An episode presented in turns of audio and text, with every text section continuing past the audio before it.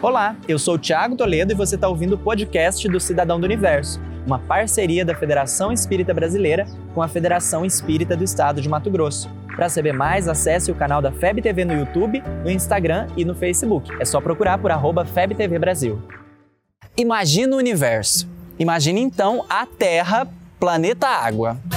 Terra, planeta água. Onde mais tem água por aqui, hein?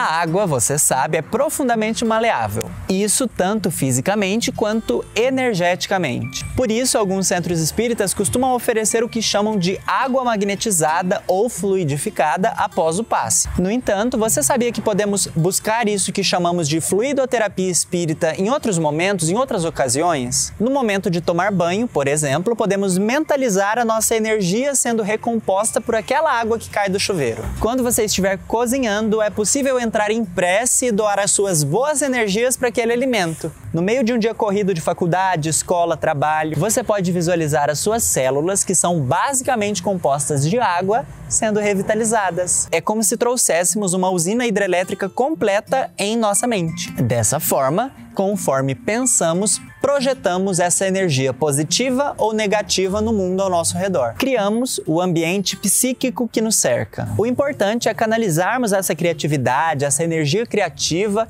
à luz do bom senso que o Espiritismo nos oferece, não incorrendo em qualquer ritual que seja. Ser um cidadão do universo é ver desde o espaço ao nosso redor até a nossa intimidade os instrumentos necessários para nos conectarmos a Deus e produzirmos saúde. Foi o próprio Cristo quem disse, afinal, que veio para que tivéssemos vida e vida em abundância. Não é qualquer vidinha, não, meu anjo.